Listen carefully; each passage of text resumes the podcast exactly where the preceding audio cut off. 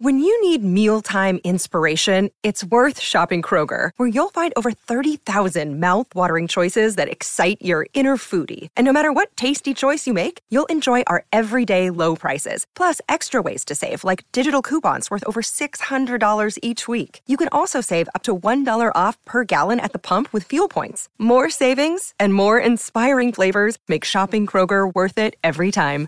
Kroger, fresh for everyone. Fuel restrictions apply.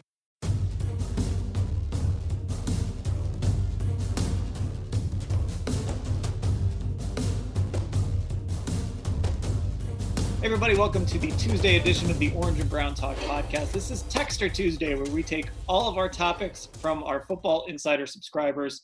Uh, a little later, you'll get to hear about how you can subscribe to that. But uh, let's get right to it. I'm joined today uh, by the full team Mary Kay Cabot. Mary Kay, how are you?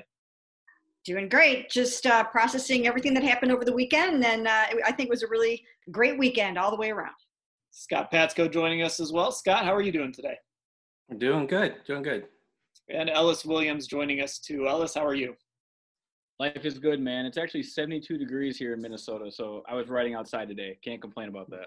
very nice, very nice. We've got nice weather here in Ohio too, so uh, uh, let, let's fly through some of these because we actually got a lot of responses, and, and I want to hit as many as we can. And one of the very first ones we got came from the 216 area code, and it's perfectly timed. Uh, with Njoku, with David Njoku and Myles Garrett's options getting picked up today, no real surprise there. Uh, but this person is asking about extensions uh, for those two players. And I think, at least in my mind, these are kind of two very different answers. So, uh, Mary Kay, when we start talking extensions, where might the Browns be with both Garrett and Njoku? Well, I think what will happen uh, now that they have picked up, they have exercised their fifth year options, which means they're guaranteed to have them uh, through 2021. Uh, so, what that means now is uh, I think that they will work on extensions for both guys, but I think they'll wait a little bit with David Njoku.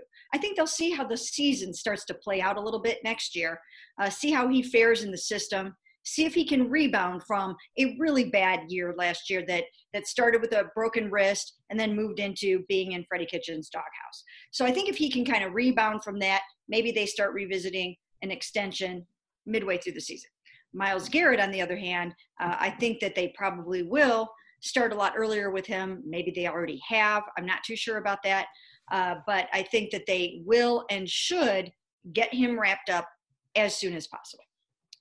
Yeah, if, if, this is sort of strange. If I'm the Browns, I want Myles Garrett signed to an extension before Joey Bosa signs an extension and before any other edge rushers can sign an extension. But um, if, I'm Myles Garrett, I might want to say let's let's hold off and let this market reset again a little more because there's there's a lot of money to be made out there, Scott, for a defensive end. Yeah, that's always the case every year. Someone's going to reset that market, and uh, NFL teams don't want to be the ones who have to be on the other end of that. Um, you know, we know Garrett's going to get paid, and like, but like Mary Kay said, I think Njoku is really interesting because here's a guy who you know was in the doghouse who and there were a few people on this team who for whatever reason could not get on the field. You know Rashard Higgins obviously is one of them who's out of the picture at least at this point. But yeah it's a new lease on life for him. And i think the fact that not only is it a new coach not only is it andrew berry coming back but it's also an offense that covets tight ends. It's like the perfect storm for david Njoku to kind of turn back around and get his career going in the right direction. Um, and if that happens, then you know, then then he's looking at an extension too. But Myles is going to get paid, and he's going to get paid a lot. And the Browns know that. I think it's just a case of at what point does that happen. Mm-hmm. Yeah, Ellis, when, when you look at those two guys and, and we start talking extensions, what's going through your mind? Yeah, Dan. Well, I think you nailed it right from the start. Two very different situations, of course, just based on on field production. We can start there.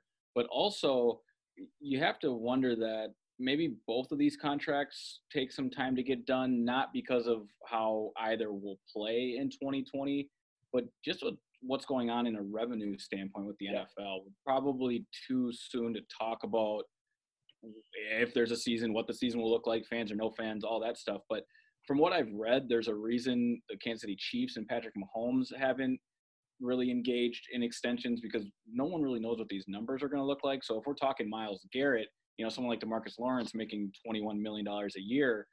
Um, both, I can see why both sides would be hesitant to even really get anything written down because the league just has no way of knowing uh, what the money is going to look like. So though it would be great to get Myles Garrett locked up, I could see his side being hesitant, and I just see it from both sides. It's a it's a murky situation, quite frankly, to try to negotiate extensions right now. I'm I'm assuming, um, but again, as from a player standpoint, of course, this team would be silly not to have Myles Garrett a part of their plans long term. And then as for David Njoku, as we've said, he's got a lot to prove. But you know, starting the year off week one, two, and three with a, a score and some big first downs can make everyone forget about his uh, low low production and worrisome uh, 2019. Yeah, I uh, you know I, I, I can't really disagree with with any of you there. I think with Njoku, I would certainly wait and see. Um, you know, last year was such a lost year for him, but even before that, there were issues with the hands. Uh, you know, I remember that Baltimore game. Everybody talks about the the Baker three interceptions, but right before that last interception, Njoku had just a brutal drop over the middle of the field, and we've seen a lot of cases of that. So he's got to get better, and and he certainly can in this offense. So this is a good opportunity for him um, to maybe show what he can do. All right, let's see uh, what we have here as we move along. Uh, here's a question from the 216 area code as well.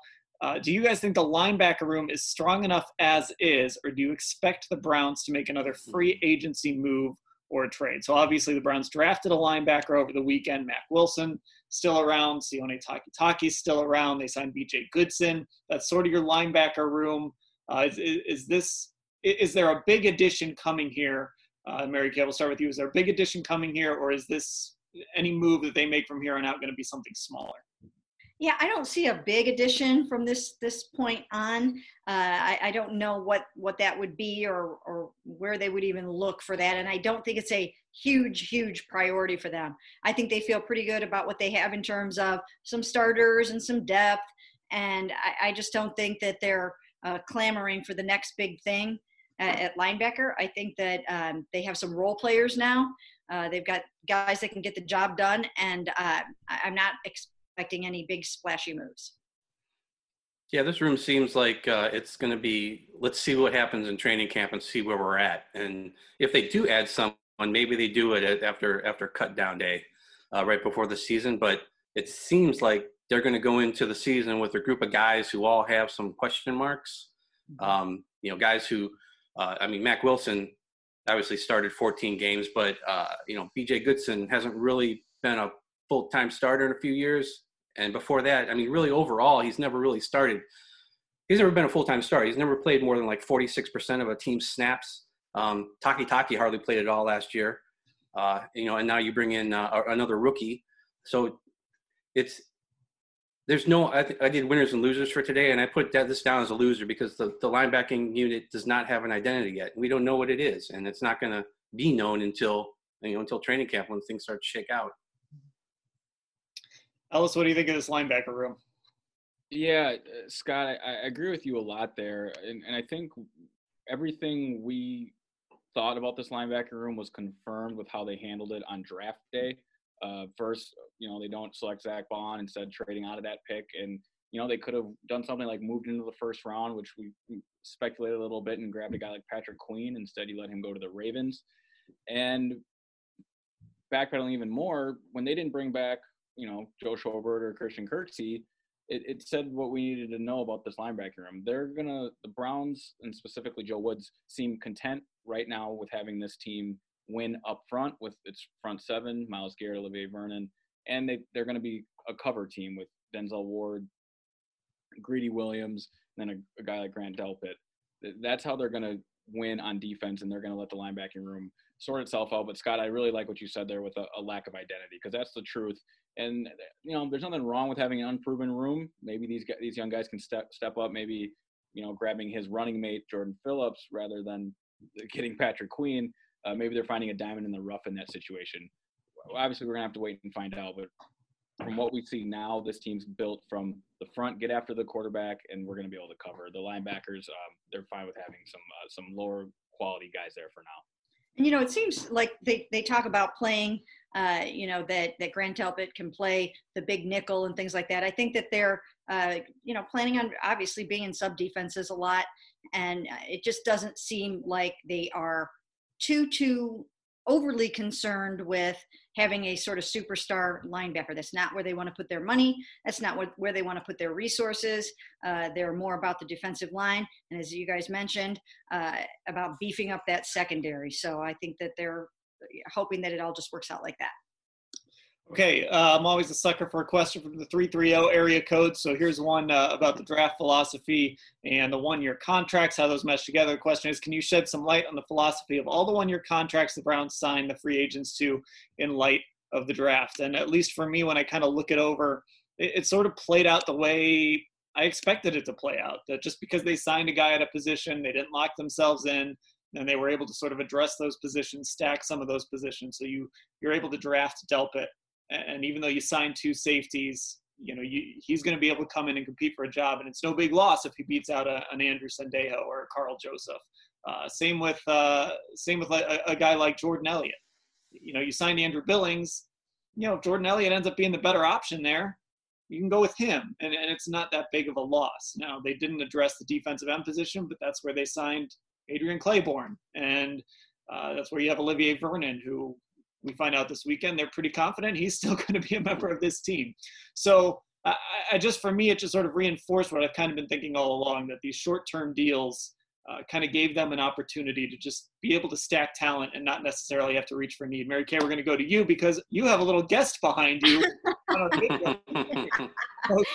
Shelby. uh, I can't control. I can't control the animals around here. Um, so, yes, what's going on with all the one year contracts uh, also is the fact that uh, it's the analytics way. What they're trying to do is they are manufacturing draft capital for the future. And the way that they will get that is in the in the form of compensatory picks. If those guys end up signing as free agents elsewhere, they're going to get compensatory picks for them. And we saw them do some of these things also in the draft as well, where they traded back and picked up a third round pick next year which is obviously a quality a quality pick. You want to get top 100 picks, uh, and that's what you know. That's what we saw Sashi Brown doing before. Uh, you know, before he was gone, he was always manufacturing draft capital. So this was Andrew Berry's first opportunity to really start doing that. And once again, he did it through compensatory picks with the one-year deals and a few trades in this draft. Yeah, and Mary Kay, furthermore on that, um, and you may know more on this topic, but I think as we talked a bunch about Jadeveon Clowney leading up to the draft, to me that seems why those two sides just aren't making sense right now. Is there doesn't seem to be much interest from Andrew Berry and company to give long-term contracts on the defensive side of the football. So that might be a name they explore, and we continue to explore going on here. Um, but for that example, I think that's where we need to look for why uh, the one year deals are happening. They want to build this defense uh, organically through draft picks, as Mary Kay said, and then they can manufacture them there in that secondary market also. Yeah, and if things don't work out with some of these guys, you're not eating dead cap space. You know, you you you, you reverse course and you try something new next year, and it's it's not going to cost you. Um, you know, it's another another uh, positive out of doing the one year deals. Mm-hmm. Okay, let's t- let's go back to the tight end position real quick. This question from the 419 area code uh, based off Njoku getting his fifth year option picked up today. And, and I want to bring this up because I thought Kevin Stefanski certainly shed light on this over the weekend. All three tight ends figure to be involved in the offense.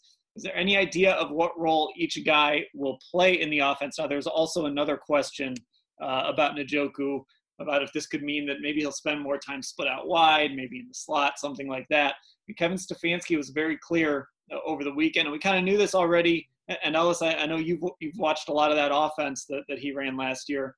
He likes to have those tight ends out there because it, it puts the defense in a position where they can be in their base defense more, or they have to be in their base defense more, and it actually helps the quarterback because it takes away some of those, as, as Stefanski put it, those exotic pressures that defenses can bring out of some of those sub packages. Yeah, I completely agree with that, Dan. And, and furthermore, it seems like remember when Andrew Berry talked the other day about how the defensive line's going to roll like a hockey team?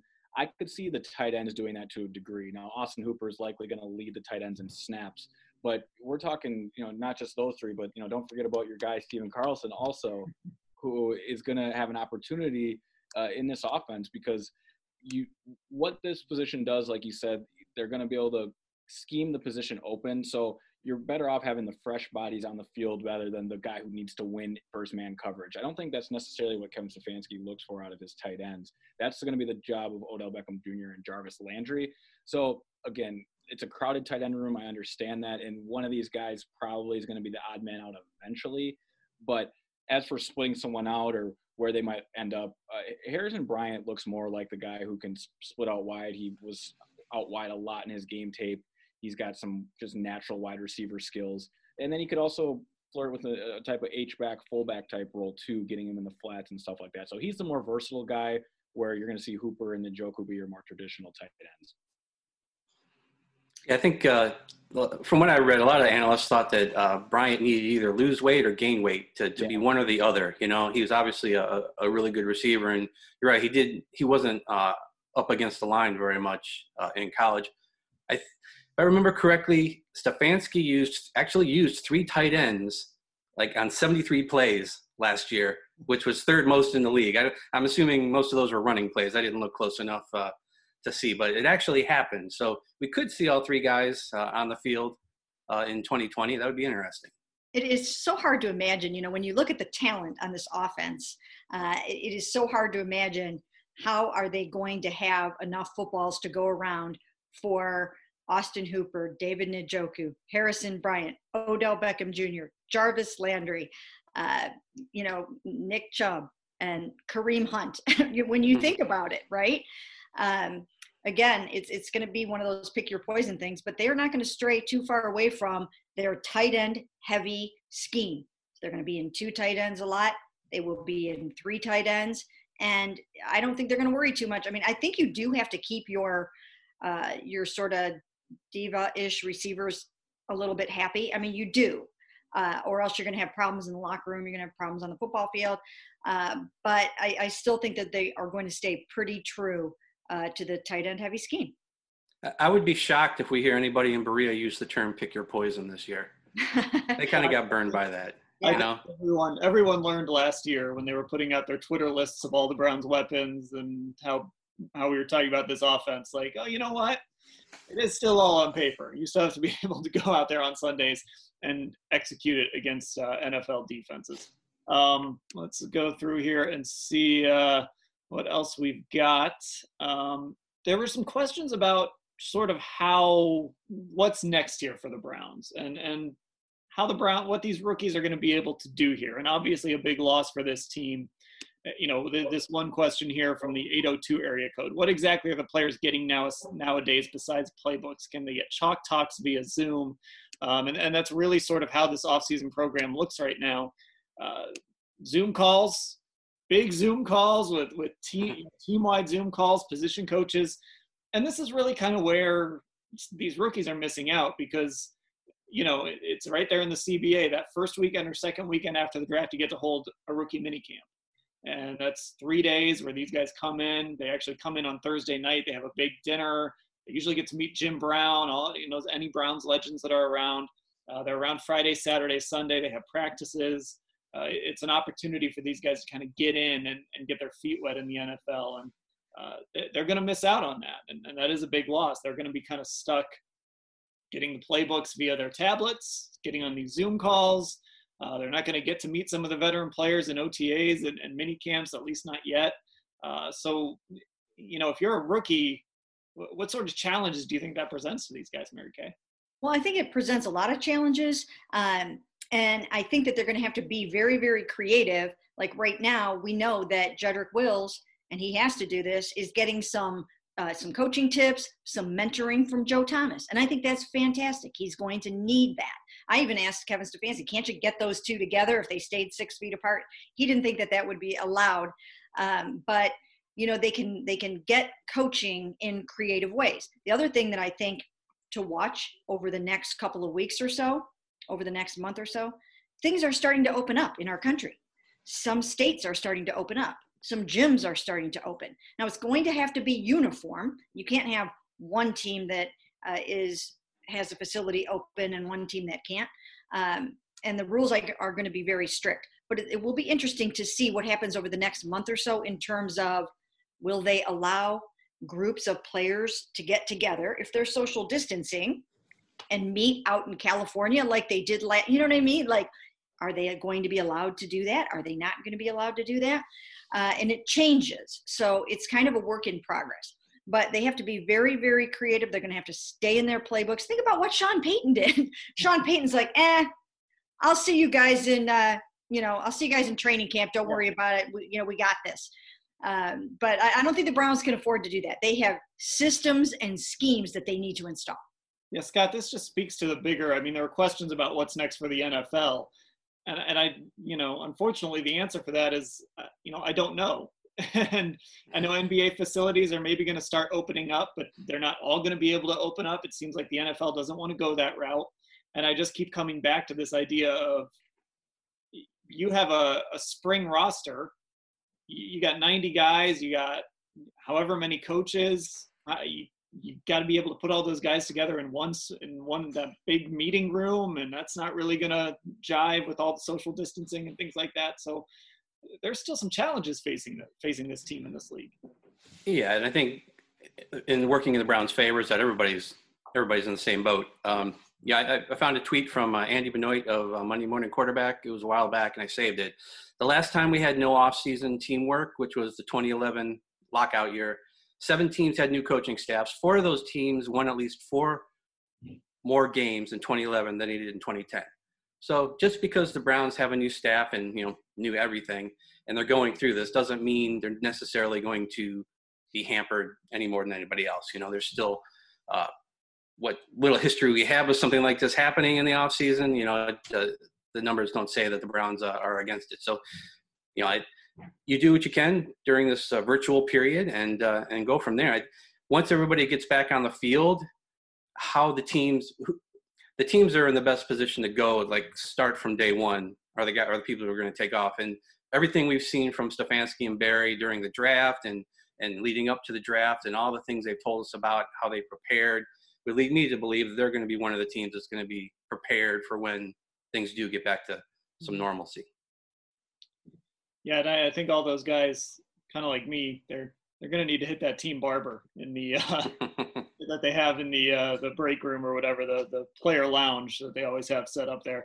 Um, I mean, Ellis, what how did what what's the negative impact can the Browns recover from this if say maybe they can't even meet until July?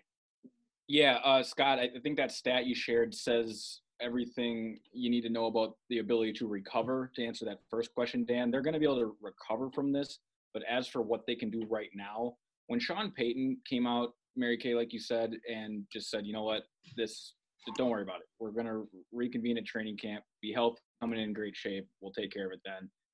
To me, that said basically what this between now and July is going to look like. They really just can't do much. And the coaches are going to say all the right things and they're going to get creative and, and the innovators are going to have a little bit of an advantage here. But there's only so much you can do. And a guy like Sean Payton just kind of throws in the towel and is like, look, even the amount of work we could maybe get done wouldn't even necessarily be worth it, or you risk, you know, forming bad habits, just all sorts of things. Let's just take care of yourselves. We'll regroup in July. That's where I think this is headed. And again, with Scott's stat, that doesn't mean that it's uh, it's going to be a disaster for the Browns. Sure, they're the only AFC AFC team with a new head coach, but you know Cam Newton came out as a rookie in that 2011 season and broke all sorts of rookie passing records without having a training camp. And for the Browns, they're not looking at a new starting quarterback, of course. It's other spots that are important, but it's not quarterback. So I don't think it's anything to overreact about, but I don't think it's worth, you know, overanalyzing what they can really get done. I think they're pretty limited and strapped in that standpoint. You know what? I, I think that um, I think the key for the Browns is the installation of the schemes. That's what they really have to focus on these guys have to start speaking the language of the playbooks that they're going to be dealing with. They don't know the language. That's why Sean Payton can say, "I'll see you guys at training camp." They know that they know they're all speaking the same language. They all know the plays. They don't have to worry about any of that. And I mean, that's that is the whole key here is is the installation. And I that I think that's why when you have a new coaching staff and like last year when you know when odell wasn't participating in otas and things like that i think that's where it does kind of come into play where where you're you're learning to all get on the same page and understand you know the nuances of the new schemes that you're running that's what they have to do Okay, we'll take a break here and I'll tell everyone about Football Insider. Want to get involved in Football Insider and Texter Tuesday? Of course you do. Then you've got to subscribe. You've got to go to cleveland.com slash Browns. There's a box on the right side of the page to click, or a little later, I'll give you a number to text for you to sign up. What is Football Insider? Well, it's our texting service where Mary Kay, me, Ellis, Scott, uh, we will text you throughout the day breaking news, instant analysis on breaking news, takes from whatever's going on with the Cleveland Browns, and an exclusive newsletter every day uh, with some sort of content that does not show up on our site. So, for example, on Sunday, I offered my grades for every single Browns draft pick throughout the weekend that only went out to our Football Insider subscribers in this exclusive newsletter. Those are the sorts of things we do. We also do things like a virtual draft show, which we held before the draft, obviously. And we had a bunch of Football Insider subscribers join us in a Zoom call. Me, Mary Kay, Scott Ellis, Doug Lesmerises jumped on that, and it was a great event uh, that they all got to take part of. So you can sign up for a 14 day free trial. You can cancel anytime with one text, but I don't think you'll want to. This is a service that continues to grow. After that trial, it's $3.99 a month. Again, go to cleveland.com slash Browns. There's a box on the right side of the page you can click on, or it's even easier. You can text me 216 208 3965. Again, that's 216 208 3965. Now, back to our Football Insider questions. Okay, back going through some of these uh, Texter Tuesday questions, and every time I put out one of these calls for questions, a name comes up. Every single time this name comes up, Rashard Higgins. Uh, what what is going on with him? And I just think it's getting more and more obvious that, uh, you know, and I, I, have said this before, and I thought about it more this weekend.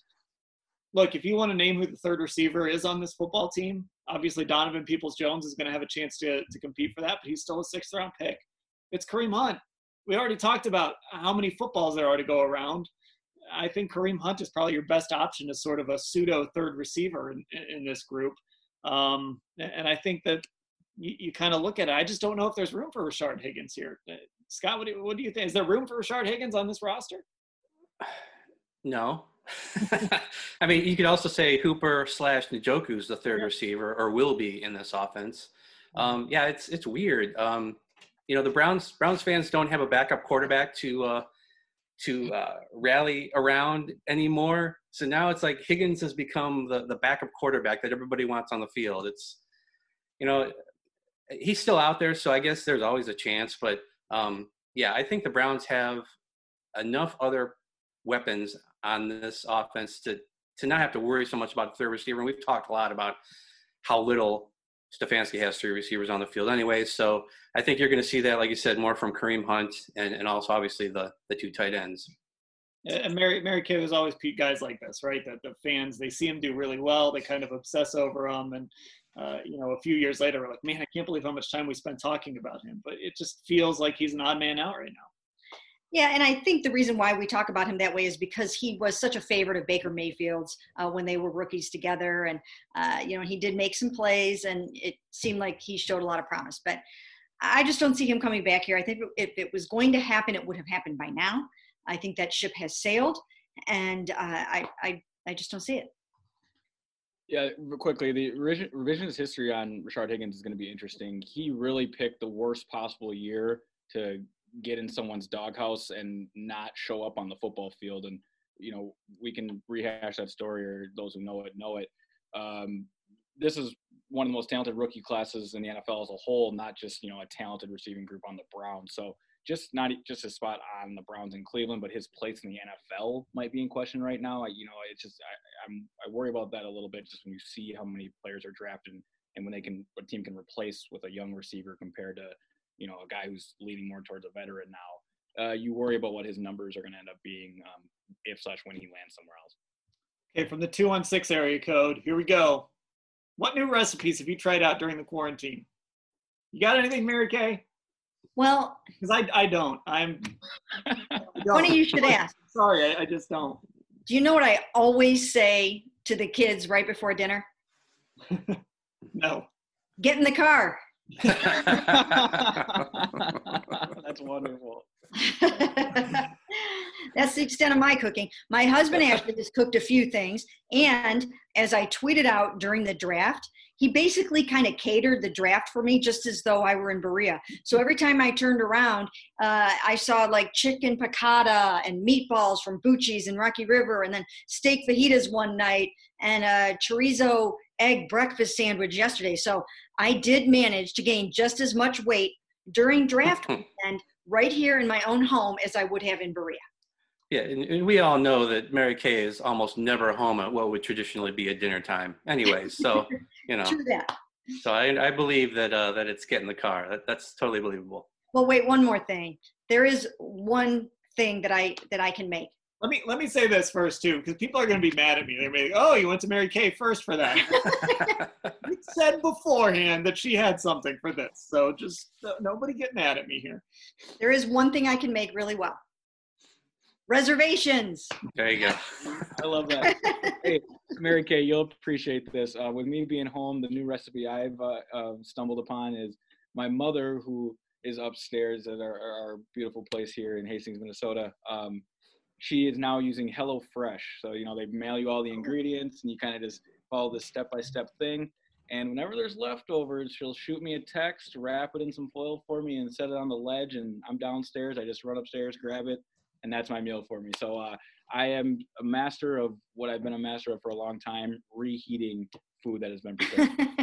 great recipe of mine. Good. We'll have to try that. Hello Fresh. I'll remember that. There you You go. got Hello Fresh. We got reads. We got we got time for you, Hello Fresh. If you want to on these other podcasts, give us a Yep.